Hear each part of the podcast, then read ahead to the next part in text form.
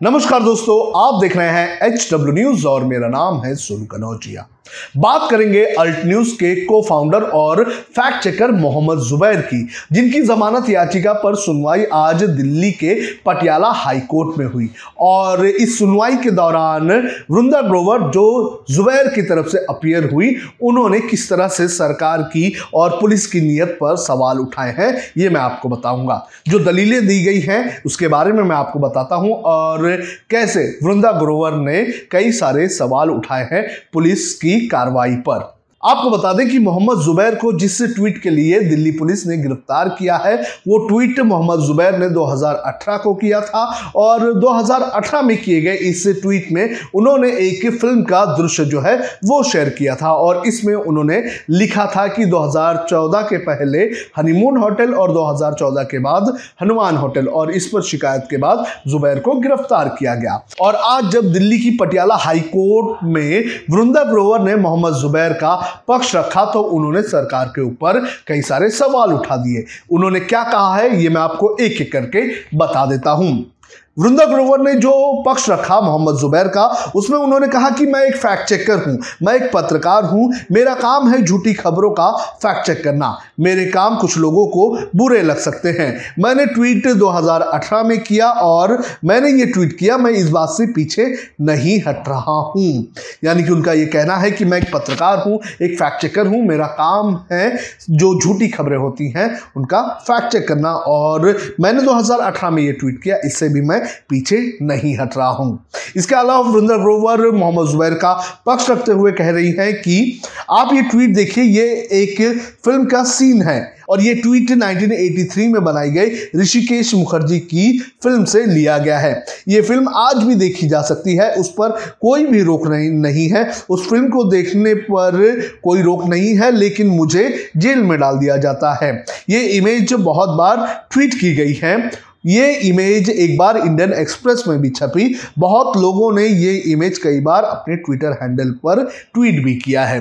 तो वृंदा ग्रोवर ने आगे पक्ष रखते हुए ये कहा कि जिस फ़िल्म के सीन के लिए मुझे गिरफ़्तार किया गया है, दरअसल ये फ़िल्म आज भी देखी जा सकती है। 1983 में ये फ़िल्म बनाई गई थी। ऋषिकेश मुखर्जी की ये फ़िल्म है। इस फ़िल्म पर देखने के लिए कोई भी रोक नहीं है। इस फ़िल्म के दृश्य जो है वो सोशल मीडिया प्लेटफॉर्म पर इजिली अवेलेबल है और इस फ़िल्म के जिस दृश्य को लेकर मुझे गिरफ़्तार किया गया है, इस दृश्य को कई बार लोगों ने ट्वीट किया है, इस इमेज को इंडियन एक्सप्रेस ने भी अपने खबर में एक बार छापा था। इनका यह कहना है कि ये दृश्य और ये वीडियो जो है, वो आज भी अवेलेबल है, लेकिन उस पर कोई कार्रवाई नहीं की गई है, उस पर रोक नहीं लगाई गई है और मैंने जब इसे ट्वीट किया तो मुझे मुझ पर एक्शन ले लिया गया। इसके आगे वृंदा ग्रोवर ने अपनी दलील में यह कहा है कि 1983 से 2022 तक, अब तक 38 साल हो चुके हैं और ये 38 सालों से ये फ़िल्म देखी जा रही है।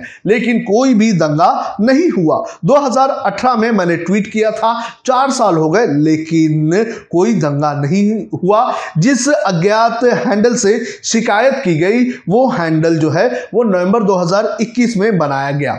19 जून 2022 को इस हैंडल ने ट्वीट किया और उसके कुछ घंटे बाद दिल्ली पुलिस ने मुझ पर केस दर्ज कर लिया। और इस हैंडल का ये पहला ट्वीट था और इसके पास सिर्फ़ एक ही फॉलोवर था। तो वृंदा ग्रोवर ने उस ट्विटर हैंडल की नीयत पर भी सवाल उठाए, जिसके ट्वीट को लेकर जुबैर को गिरफ़्तार किया गया है।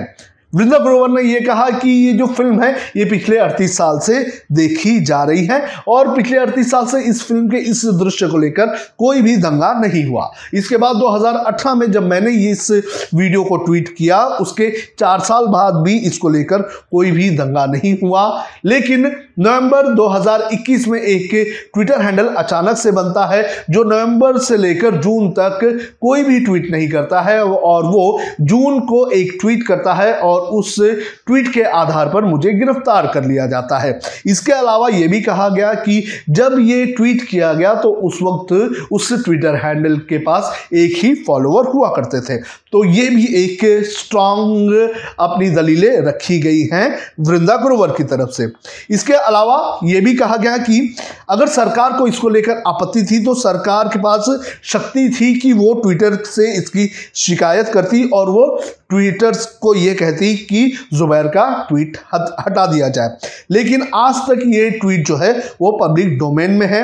अगर इससे दंगा भड़, भड़क सकता है तो सरकार ये ट्वीट ट्विटर से शिकायत करके हटवा क्यों नहीं दे रही है? मुझे किसी और के में केस की पूछताछ के लिए बुलाया गया था और इस नए केस में मुझे गिरफ़्तार कर लिया गया।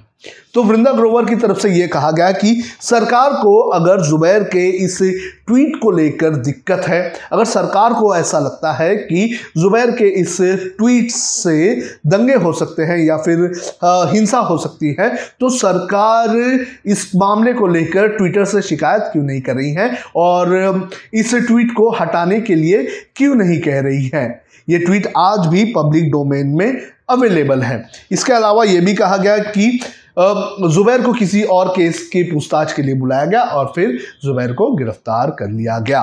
तो आज हुरिंदर ग्रोवर ने अपनी दलील पेश करते हुए ये कहा कि इस मामले में जिस तरह से गिरफ्तारी हुई, जिस तरह से शिकायत दर्ज की गई और जिस तरह से ये ट्वीट जो है वो अवेलेबल है और ये एक फ़िल्म का दृश्य है, इसको लेकर अपनी बातें रखी और कोर्ट से ये मांग की कि जुबैर को जमानत दी जाए। हालाँकि इस मामले पर सुनवाई जो है वो चौदह जुलाई जुलाई के लिए टाल दी गई है और 14 जुलाई को इस पूरे मामले को लेकर आगे सुनवाई होगी।